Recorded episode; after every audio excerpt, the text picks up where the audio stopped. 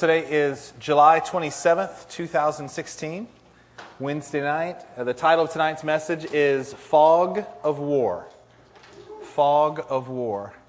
Um, I, am going to give you a definition because uh, you know most of you may know what that means, but I found that sometimes various sayings. Is it too high? I was just. That, is that better? Amen. There we go. More clarity. We need clarity here. Um, fog of war. Uh, I just looked up this simple definition. It is, as defined by the Wikipedia, it is the uncertainty in situational awareness experienced by participants in military operations. Enough wars have been fought in mankind that as people were going along, they realized that there was a certain, they, they've literally labeled it this over the years. Uh, first came about in about the 1800s when someone tried to put a title on it. Like you're out there, you're on the battlefield, things are going on, and there's something about a disorientation, uh, a lack of clarity that comes while you're battling.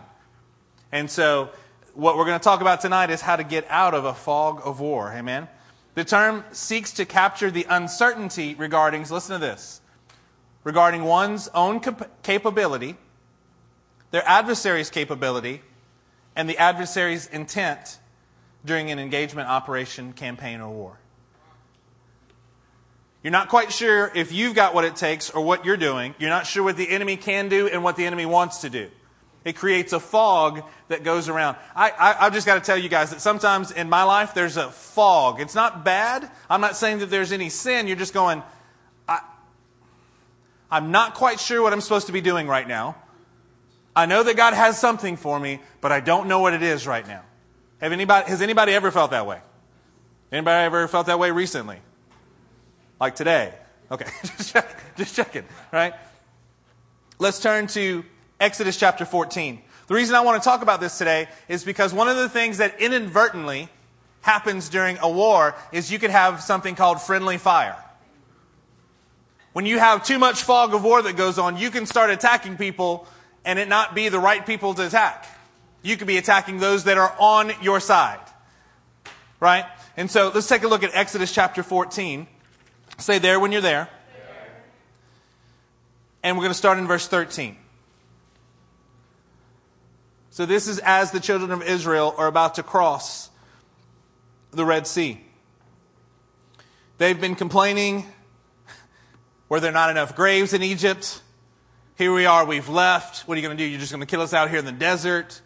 Can't believe you, Moses. Moses has a great answer here in verse 13. Moses answered the people, Do not be afraid. Everybody say, Don't be afraid. Stand firm, and you will see the deliverance that the Lord will bring you today. Man, what a great leader. Trying to call out, give a clear call to his people and say, Hey, would you calm down? Don't be afraid. Because all the words that I hear coming out of your mouth are fear. Stand firm and you will see the deliverance that the Lord will bring you today. The Egyptians you see today, you will never see again. The Lord will fight for you. Come on, how many of you guys want the Lord to fight for you? I do. I don't even want to try. At this point, I'm like, yes, amen. Go ahead and do it, Lord. You only need to be still. Be still in your actions, be still in your heart, be still in your mind to me, when I think of the term fog of war, you know what I think of mostly? Is in my mind, things get foggy. Do you ever come ac- across a situation and you're just like, I, God, I don't even know how to start to attack this. But then you talk to somebody and they're like, and within 30 seconds you went, God, I feel silly now. It, it seems so much. I don't understand why it's clear when I talk to JJ about it, because when I was in my house, I was fretting about it for hours. And then I talked to one brother or sister in the Lord, and it seems to clarify it. Well, that's part of the fog of war.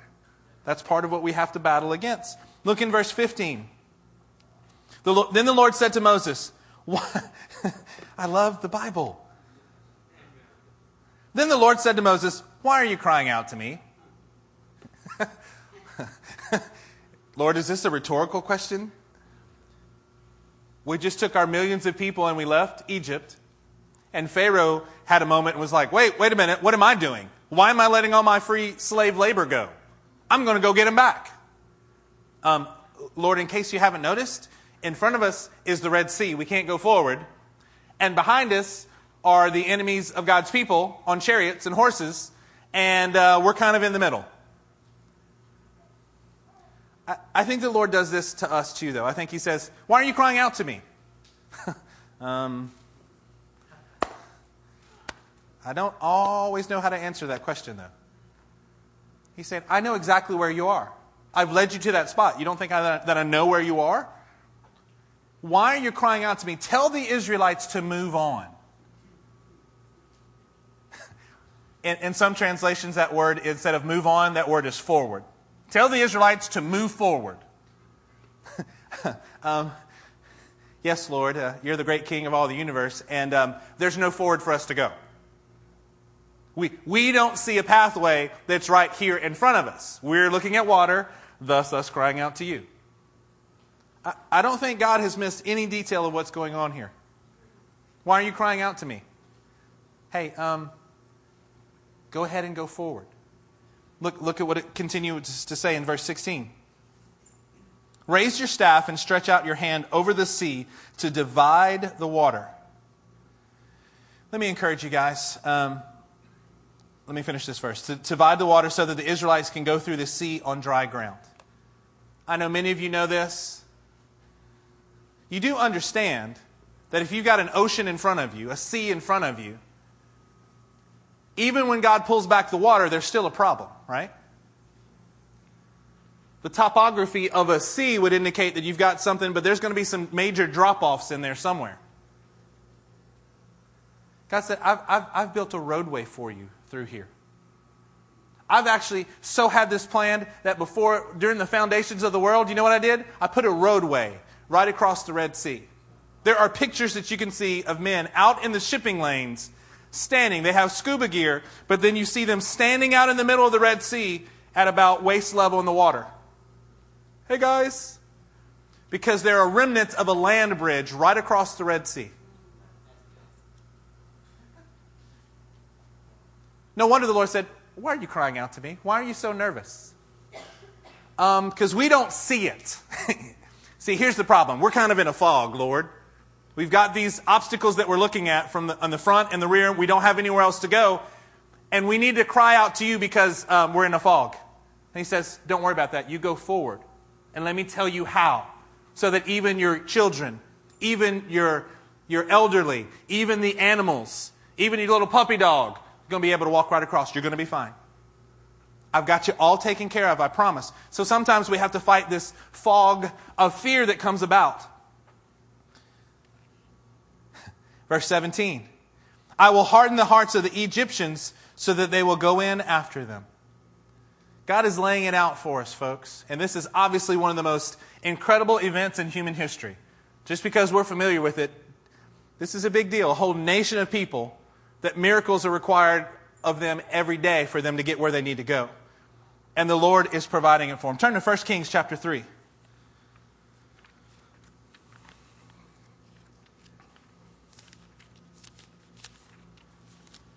1 Kings chapter 3.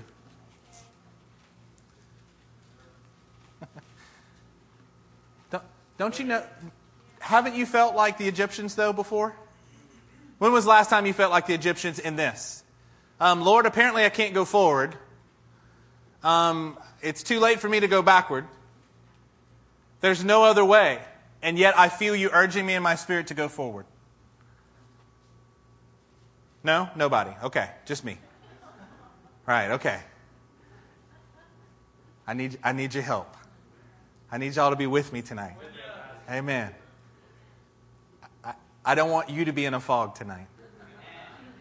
Even if you feel like you're in a fog, even if you are in a fog, I want you to be with me because this is what the Lord has for us tonight. Amen.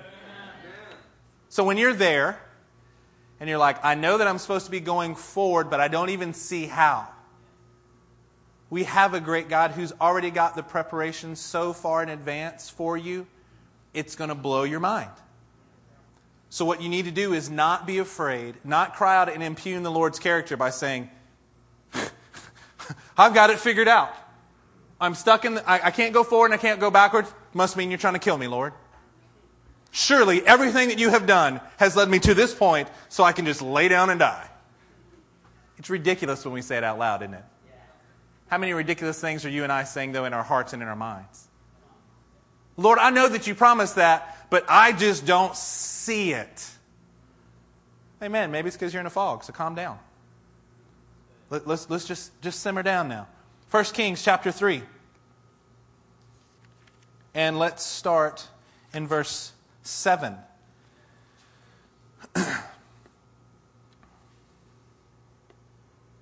um, let's start in verse 6. Solomon answered, You have shown great kindness to your servant, my father David, because he was faithful to you and righteous and upright in heart. Wow. You have continued this great kindness to him and have given him a son to sit on his throne this very day. Verse 7 Now, O Lord my God, you have made your servant king in place of my father David. But I am only a little child and do not know how to carry out my duties. Your servant is here among the people you have chosen, a great people, too numerous to count or to number. So give your servant a discerning heart to govern your people and to distinguish between what is right and what is wrong. For who is able to govern this great people of yours? This is Solomon after the Lord has said, Ask me whatever you want. Ask me whatever you want. And what Solomon knew is, hey, if I don't get the Lord's help here, I'm going to have this fog in being able to lead your people. Sounds easy enough to be able to go, hey, Lord, I just need to know what's right and what's wrong. But what Solomon asked for is a discerning heart. Not a wicked heart, not a heart that's deceived, but a discerning heart. Lord, would you give me a discerning heart so I know what we need to do, if we need to go to the right or to the left, if something is, is righteous or something is not? Because sometimes it's a little confusing. It shouldn't be. Granted, I should be able to come in and tell this, but sometimes I can't.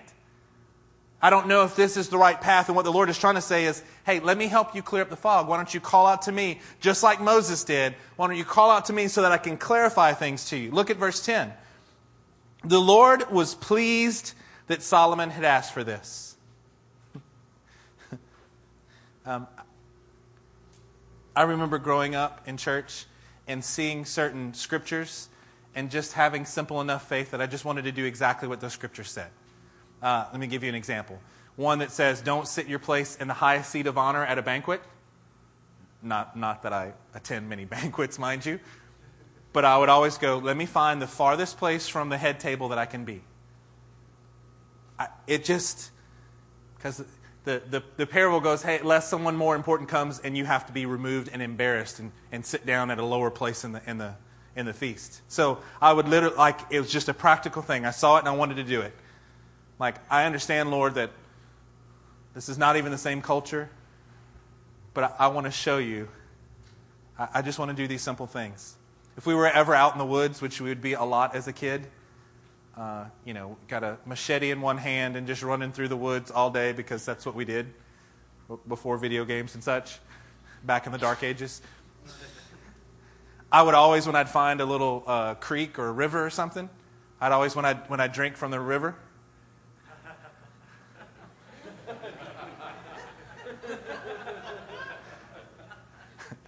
I wanted to be like Gideon, and so I never would put my face down in the water. I'd pull the water up to my mouth, and whatever little, you know, machete I had, I was like, There's nobody there. What are you doing, man? I read the Bible.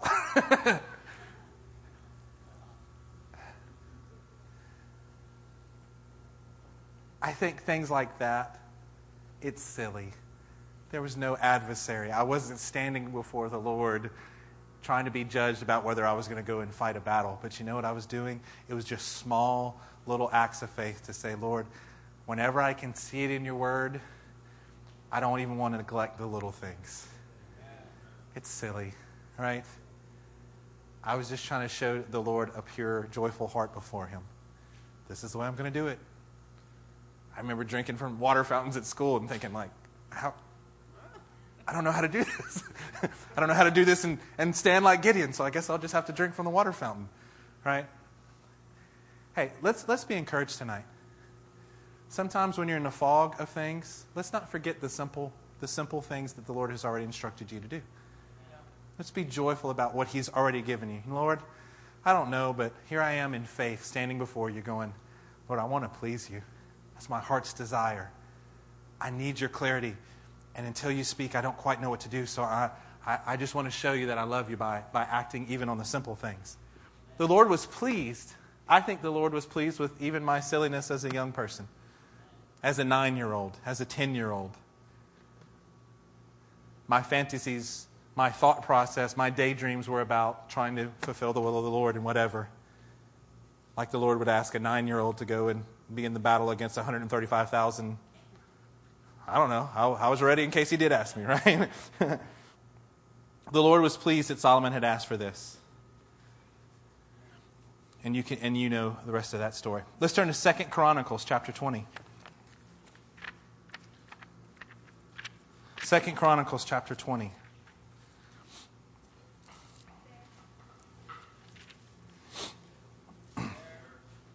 And we're going to start in verse 1. We're going to go quickly through the story of Jehoshaphat. King Jehoshaphat. By the way, his name means the Lord judges. What's one thing that you never want a judge to, to be? You never want a judge to be foggy about anything. You're expecting the judge to have clarity, to be able to use the word in our case and be able to decipher between thought, between spirit and soul, thought and intent of your heart. Verse 1 After this, the Moabites and the Ammonites, with some of the Meunites, came to make war on Jehoshaphat. Some men came and told Jehoshaphat, A vast army is coming against you from Edom, from the other side of the sea. It is already in Hazazon Tamar, that is En Gedi.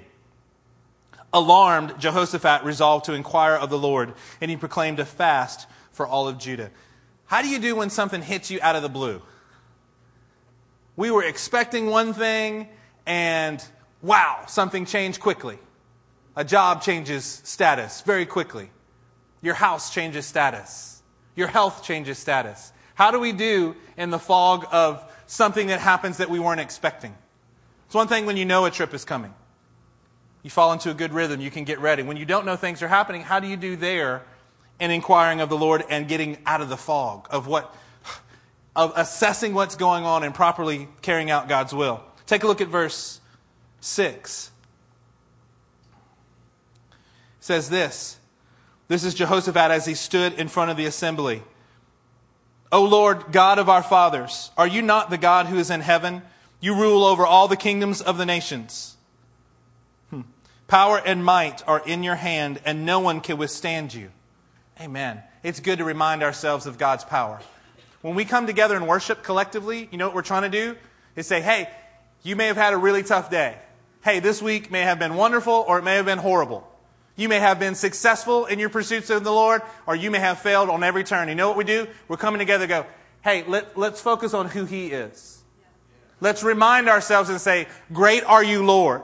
Lord, you are the one that gives us the breath which we are using to now sing to you. It is a refocus. It is a way to kind of realign what's going on. Verse 7, o, uh, o our God, did you not drive out the inhabitants of this land before your people Israel and give it forever to the descendants of Abraham, your friend? Wow. They have lived in it and built, it in a, built in it a sanctuary for your name, saying, If calamity comes upon us, whether the sword of judgment or plague or famine, we will stand in your presence before this temple that bears your name, and we will cry out to you in our distress, and you will hear us and you will save us. Thank God for people like Jehoshaphat in this case. Hey, we're going to run to the very place where the Lord is and we're going to call out to God and He's going to hear us and save us. But now, here are men from Ammon, Moab, and Mount Seir, whose territory you would not allow Israel to invade when they came from Egypt, so they turned away from them and did not destroy them. See how they are repaying us by coming to drive us out of the possession you gave us as an inheritance? Um, can I encourage you that as believers, that we're supposed to reflect what God feels about things? We're supposed to reflect what God feels. Do you hear Jehoshaphat here? He's starting to get a little bit fired up. Hey, are you do you see how these people are repaying us, Lord? That's good. It is a good thing. For some of us, we need to get fired up about what's going on in our homes. Some of us, we need to get, we need to have a, a wake up call. It's like you're in a fog and we can't see and you got to realize, hey, you're still in the battle. It's a fog of war. If you start daydreaming there in the fog because it's nice and it's kind of cozy right here, yeah, but you've got brothers just past where you can see that need you to stand up and fight for your ground and fight for your family. We've got to come awake in our souls and say, hey, I need to, I need to wake up and say, I can't stay in this fog forever. I had the misconception for a long time in my life that if I was going to be overly emotional, it was a bad thing. That's me personally. I thought that if I could control my emotions enough, I could set all the world set it right. What a, what a silly thing to think, right?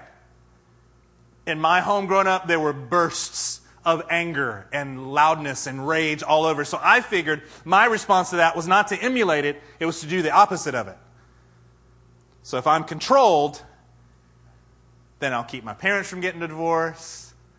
I'll keep everybody happy. If I work hard to be the 4.0 kid, the nerd boy in school, maybe I can just smooth out like the whole universe. What a silly thought. What a fog that I was in. I reasoned in myself the wrong thing. It's taken me a long time to even not to think that, much less do something different. Maybe, maybe if I'm just neat and tidy enough, it'll please the Lord. Maybe if I reflect exactly what God is feeling, I will please the Lord. If He's mad, I should be flaming mad. I should be so hot at somebody. Why? If that's his, if that's his perspective, that should be my perspective. If He's pleased with somebody, I too should be pleased with someone. What about you? What about you? Are you reflecting the Lord well? Are you reflecting His intensity? Do we have a different intensity level that the Lord has about something? Are we laying back on something that God just, he, this is part of the thing He's saying, no, you got to go forward. No, you got to go forward. No, you got to go forward. What are you doing waiting? Well, we have to properly, and maybe not even reflect, maybe that's not the right word. Maybe we have to emulate him. Maybe we have to be so connected and intimate with our Father that when he feels it, I feel it. Maybe it's not a me reflecting his glory. No, I want to I want to feel what he feels. I want to see what he sees. When he's mad, I want to be mad. Is that your life? Can you reflect that? How well are you doing at reflecting God? See how they're repaying us? by coming to drive us out of the possession that you gave us as an inheritance? I know we did the swords and shovels message a while back about fighting for our families. Problem with swords and shovels is you can't stop fighting for your family. You can't stop fighting for what the Lord has because you're in a battle. So what happens if you stop? You start losing ground. The enemy starts encroaching on your territory and you lose ground. Here, Jehoshaphat is saying, Lord, you see, you see what they're doing to us? Do you see what's going on? Verse 12, Oh, our God, will you not judge them? His name means the Lord will judge. That's funny. For we have no power to face this vast army that is attacking us. Listen to this next, next sentence. I love it. We do not know what to do, but our eyes are upon you. There are days, Chris, I got to be honest, I have to say this. Not exactly sure what to do, Lord, but I'm going to keep my eyes on you. I know that you'll tell me. I know that when God conceals something, it's to his glory, but when we search it out, we show the glory of a king. I'm going to go after this thing. Lord, we don't know what to do, but our eyes are on you. Look down in verse 14. Then the Spirit of the Lord came upon Jahaziel son of Zechariah, the son of Benaiah, the son of Jael, the son of Mattaniah, a Levite, and descendants of Asaph. He stood in the assembly. Verse 15, he said, Listen, King Jehoshaphat. So what happened? King Jehoshaphat gets in front of everybody and prays to the Lord. You know what happens? Somebody has a word of prophecy. Oh, this is the Older Testament. Yep. Sure is. He said, Listen, King Jehoshaphat and all who live in Judah and Jerusalem, this is what the Lord says to you. Do not be afraid or discouraged because of this vast army. For the battle is not yours. Everybody say, the battle's not mine. Battle's not mine. And yet, you're in the midst of the battle. Battle's not yours, but it's God's. Tomorrow, march down against them. They will be climbing up by the pass of Ziz, and you will find them at the end of the gorge in the desert of Jeruel. You will not have to fight this battle. Take up your positions, stand firm, and see the deliverance the Lord will give you. Come on, man. It doesn't, it doesn't say that they got to go home and lay down on their bed. They were still in battle gear with swords and shields out there, and he said, Take your positions. Wait, I thought you said that it wasn't going to be our. I thought that you said you were going to do the battle. Yes, and you still have to take your positions. What happens if they don't take positions? They don't see the hand of the Lord move. Take your positions, stand firm, and see the deliverance the Lord will give you. Take your positions, stand firm, and then you get to watch what God is doing in your life. You get to be encouraged, and you're like, whoa! And an incredible victory happens down to a man. They utterly defeat them in this battle. Look at verse 22. As they began to sing and praise, the Lord set ambushes against the men of Ammon and Moab and Mount Seir who were invading Judah, and they were defeated. Who set the ambushes? Come on, I love that. The Lord will set traps for the people who are trying to destroy you if you'll but take your position, stand firm, and watch for his deliverance. The men of Ammon and Moab rose up against the men from Mount Seir to destroy and annihilate them. After they finished slaughtering the men from Seir, they helped to destroy one another.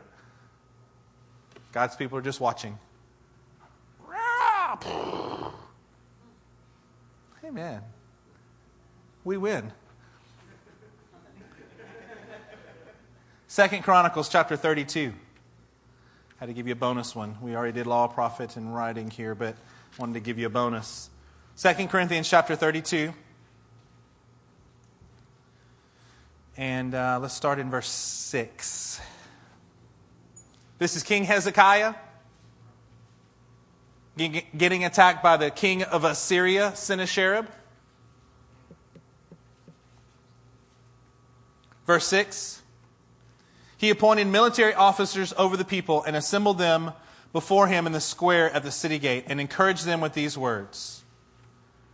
There's something about these leaders calling out to all the people. They're engaging in battle. A fog is settling in on all of them. And so the leader says, Hey, hey guys, be strong and courageous. Rock Kazakh. Do not be afraid or discouraged because of the king of Assyria and the vast army with him. For there is a greater power with us than with him. With him is only the arm of flesh, but with us is the Lord our God to help us and to fight our battles. Come on. Hezekiah is refocusing the people to say, hey, you've been focusing on the wrong thing. You know how many, at least, that Sennacherib had in his army? 185,000 people. At least. 185,000 people in an army coming against you, that could be kind of intimidating. Hezekiah says, Hey, you don't even worry about that. They've got, they've got, they've got an army. This is true. They've got an arm of flesh. But with us is the Lord our God. Greater is he that's with us than this with them. Take a look at verse, uh, let's see. No, let's, let's, let's finish verse 8. With him is, the, is only the arm of flesh, but with us is the Lord our God to help us and to fight our battles. And the people gained confidence. Everybody say, gain confidence. From what Hezekiah, the king of Judah, said. Look down in verse 16. Sennacherib's officers spoke further against the Lord and against his servant Hezekiah. The king also wrote letters insulting the Lord. Let me take time to get out the quill and write a letter.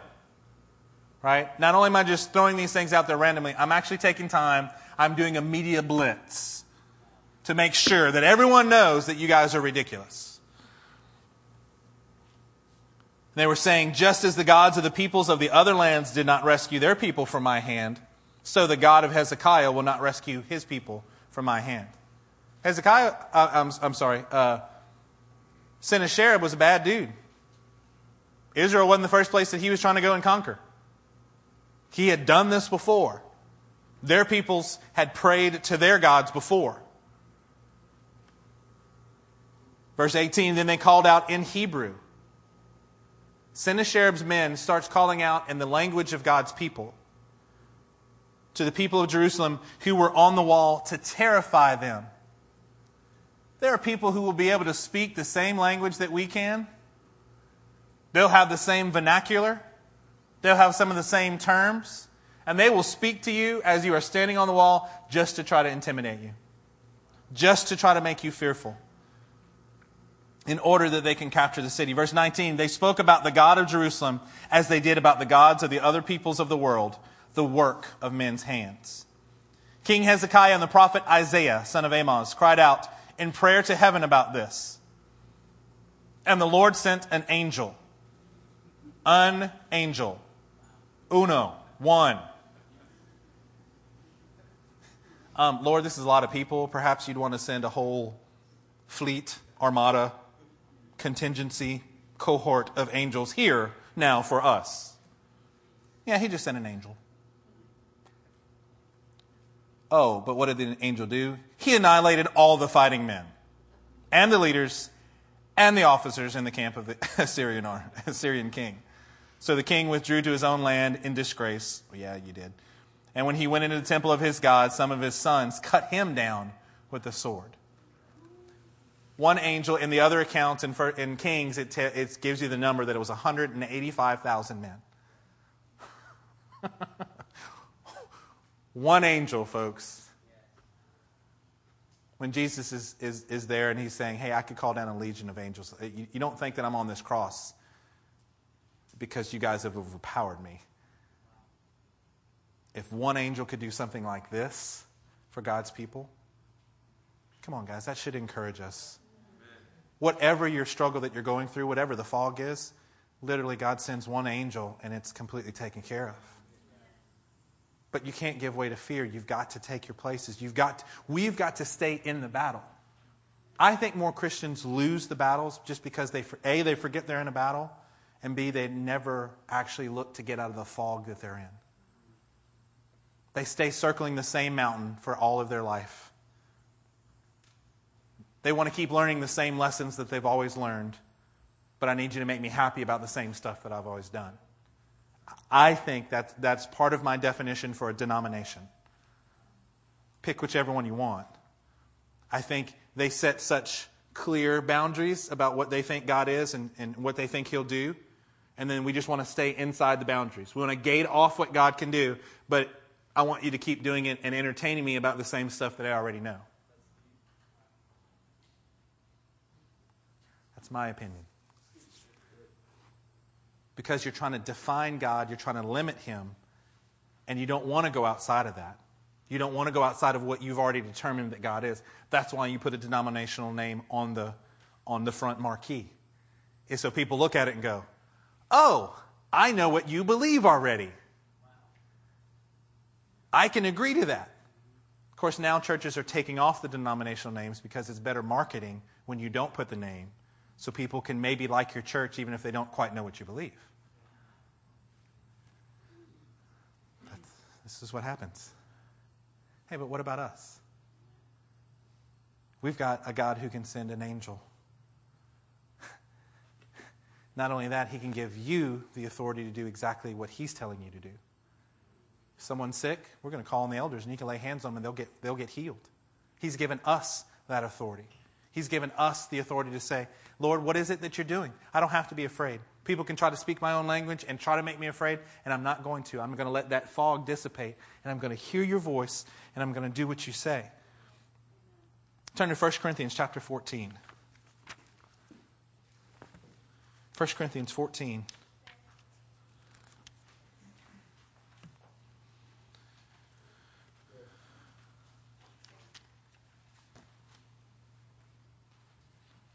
Let's start in verse 7. 1 Corinthians 14, 7. Is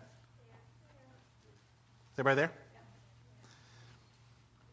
It says, even in the case of a lifeless of lifeless things that make sounds, such as a flute or harp, how will anyone know what tune is being played unless there is distinction in the notes?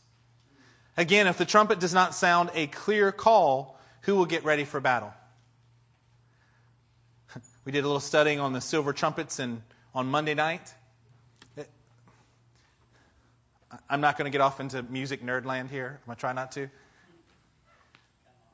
Do you know what causes an instrument to sound different than another instrument? There's a few things. One, what the instrument is actually made of, the material that it's made of, right? But I can have a uh, saxophone play the same note as a trumpet, the exact same frequency, the exact same pitch. But you know what? Uh, I can close my eyes and I can tell the difference between the note that sounds from a saxophone and a trumpet. It's because of the physics behind it say that the, the vibrations of that instrument they vibrate differently in both instruments. It will accent some of the different things in one and mute it in others.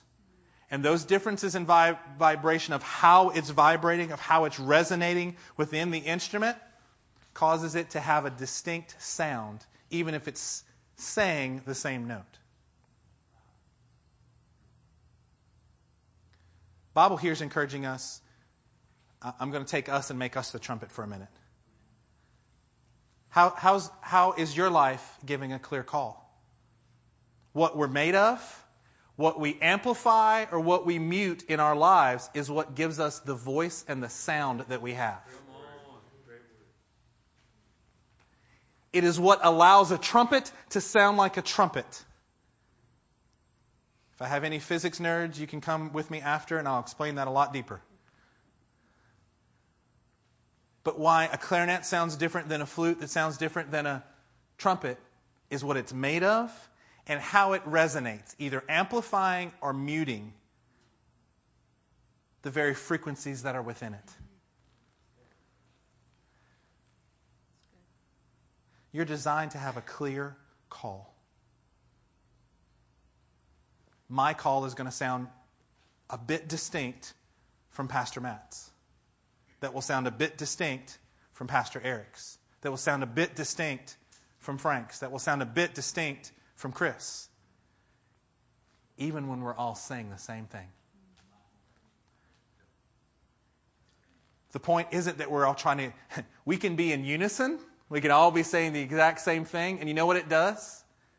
It adds a color, it adds vibrancy to what the message is. It adds volume and clarity when we're all able to say the same thing that comes from the Word of God and have our own sound have our own timbre, is what it's called, the quality of that sound of each instrument. If the trumpet doesn't get, give a clear call, how, how can we all get mobilized to go in the same direction? In Numbers 10, the trumpets were used to either call people together or to give them instructions about the battle. Turn to Exodus chapter 28.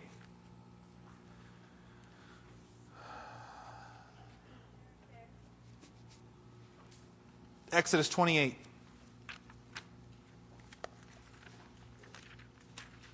I'm going to start in verse 29.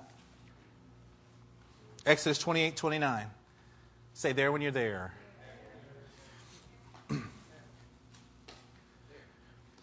Verse 29 says, Whenever Aaron enters the holy place, he will bear the names of the son of Israel over his heart on the breastpiece of decision as a continuing memorial before the Lord.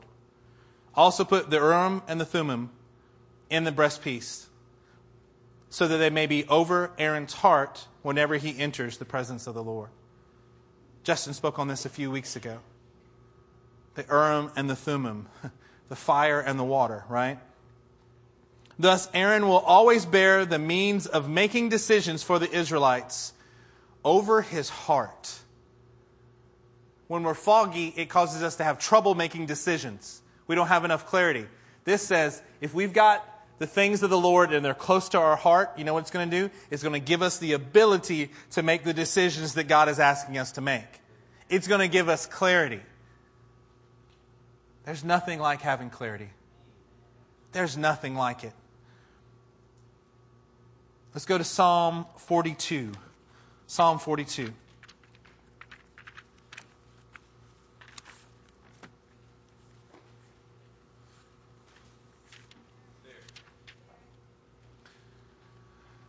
Okay, we got two that are there. All right. Psalm 42, verse 1. As the deer pants for streams of water, so my soul pants for you, O God. Do you hear the desperation in that? There's a longing, there's a panting, there's a, a pursuit that's there. My soul thirsts for God, for the living God. When can I go and meet with God? My tears have been my food day and night. you ever felt that way? Just discouraged, just down. Can't seem to figure things out. While men say to me all day long, Where's your God? These things I remember as I pour out my soul how I used to go with the multitude, leading the procession to the house of God with shouts of joy and thanksgiving among the festive throng. Why are you so downcast, O my soul? Why so disturbed within me? Put your hope in God, for I will yet praise him, my Savior and my God. These are from the sons of Korah. I love the practicality of the scripture. Why are you so downcast, O my soul? Hey, what, why are you in a funk? Why are you in a fog? Put your hope in God, for yet I will yet praise him, my Savior, my God. My soul is downcast within me. Therefore I will remember you from the land of the Jordan, the heights of Hermon, from the Mount Mizar. Deep calls to deep. In the roar of the waterfalls, all your waves and breakers have swept over me. What's, what's the phrase? Deep waters do what? Oh, no, it's, it's, I said it wrong, huh? Still waters run deep. Sorry, that, that was an impossible thing for you to answer. Just seeing if you're paying attention or not. Still waters run deep, right? If you get enough depth in your life, the waters start to become, become still. What I heard from the word of prophecy that was given today, both the word in tongues and then the word and the interpreted, was why are we not asking for the Lord to search us?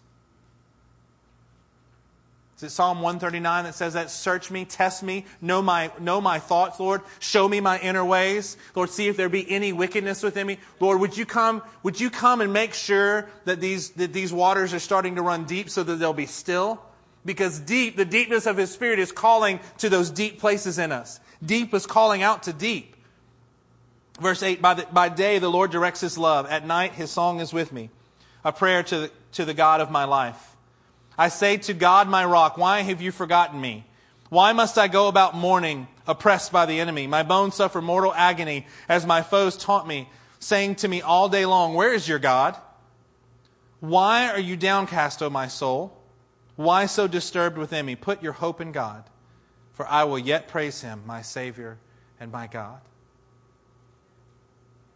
The psalmist here is going through the fog of discouragement and downcastness in their soul hey, why, oh, wait, why am I doing this? I know that I can put my hope in God and He will revive my soul. I know that He'll do that. Turn to Isaiah chapter 40.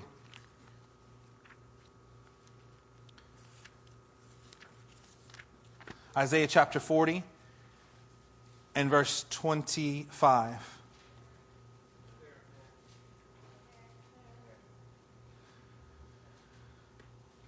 To whom will you compare me? Or who is my equal, says the Holy One? Lift your eyes and look to the heavens. Who created all these? He who brings out the starry hosts one by one and calls them each by name. Do you know how many stars that scientists think there are? yeah, I don't either. Billions. Says that our God hasn't each one of them named.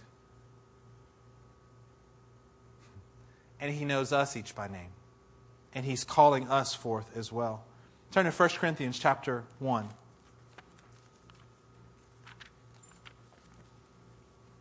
First Corinthians chapter 1.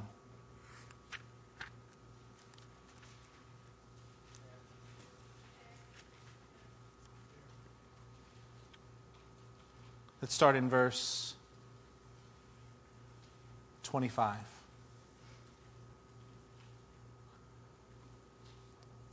For the foolishness of God is wiser than man's wisdom, and the weakness of God is stronger than man's strength. Brothers, think of what you were when you were called.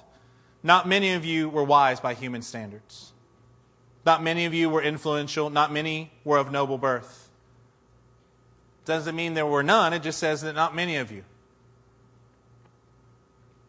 God is not precluding these people, but what he's saying is, really, even if I call someone, let's just say of noble birth, birth, what I have to do is I have to take them and get them to a point where they understand their lowliness before me, before I can use them. But God chose the foolish things of the world to shame the strong, to shame the wise. God chose the weak things of the world to shame the strong. He chose the lowly things of this world and the despised things and the things that are not to nullify the things that are. Turn to Revelation chapter 19.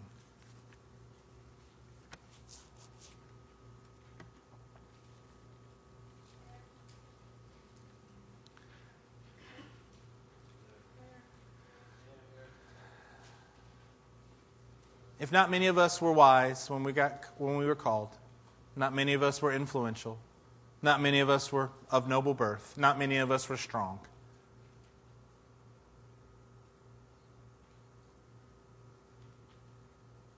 That should clear the fog about Him choosing us to start with. I am a perfect candidate for the Lord to have chosen. I am none of those good things. I came from nothing. I am the right one. Yes, Lord. You're right. I am not wise or influential or strong. Amen. We talked about it on Sunday. David chose what kind of men, what kind of men came around him? Those in debt, distress, and discouraged. That's the kind of people that God chooses.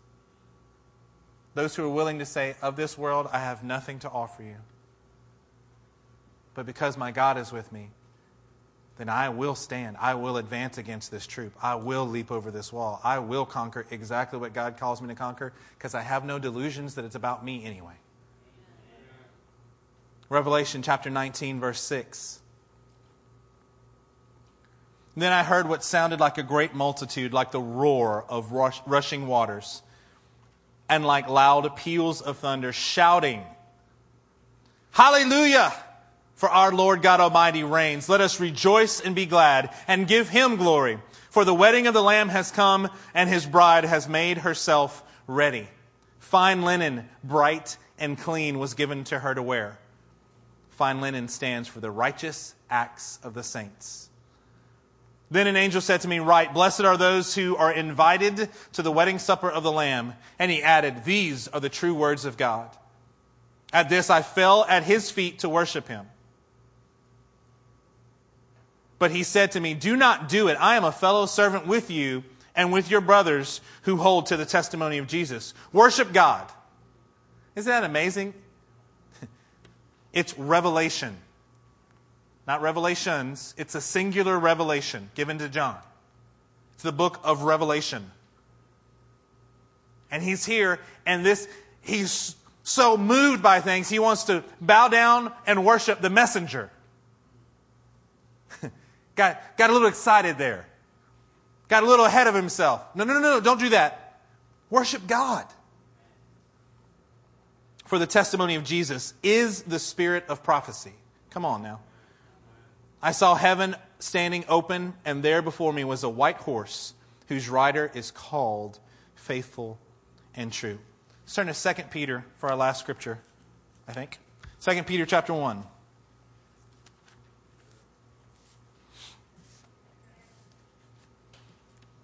and verse 3.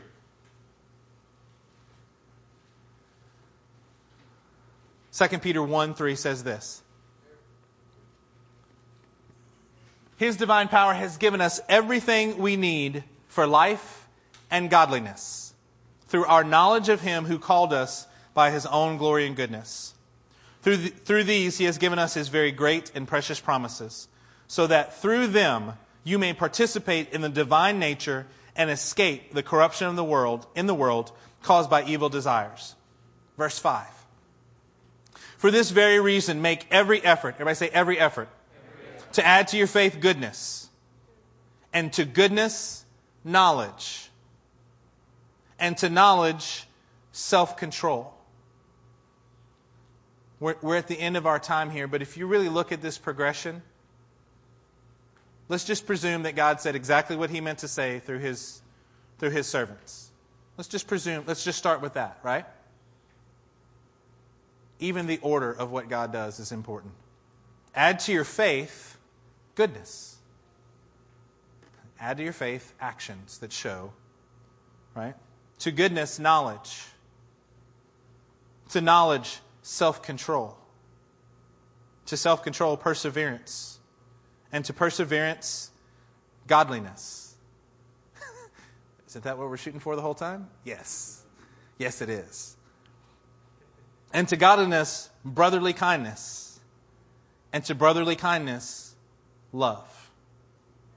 For if you possess these qualities, look at the next phrase, in increasing manner, in increasing measure, they will keep you from being ineffective and unproductive in your knowledge of our Lord Jesus Christ.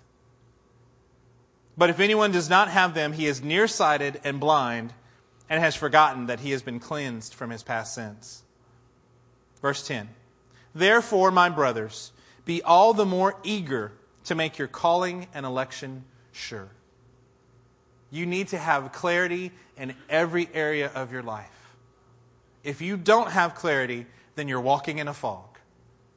You need to have the clear call, the clarion call of a mighty king to help you to find what that clarity needs to be so that you can make your calling and election sure. For if you do these things, you will never fall. That's an interesting statement, isn't it? He's telling us how to do it the right way. I've started saying it this way when we do marriage counseling or marriage enrichment. If, if we do this thing, if you live as a husband and wife according to the scripture, it is impossible for you to get a divorce. It is impossible. Not possible for you to get a divorce. If you're both living by the scripture, it has to work out. Here he's saying, if you do what I'm telling you, it has to work out.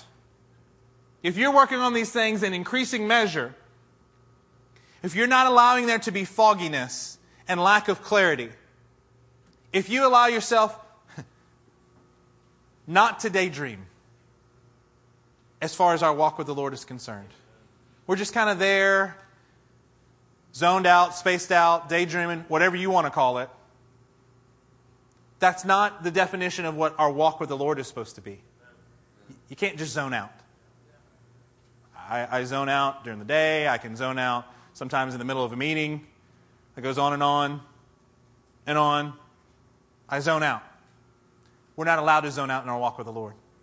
We need to, we need to shake ourselves. We need, to, we need to wake up and go, wait a minute we can get to a place where we don't have to fall because we're doing exactly what God has told us to do. We can delight ourselves in Him, and He gives us the desires of our heart, which are reflecting in His. For if you do these things, you will never fall, and you will receive a rich welcome into the eternal kingdom of our Lord and Savior, Jesus Christ. Would you guys stand with me?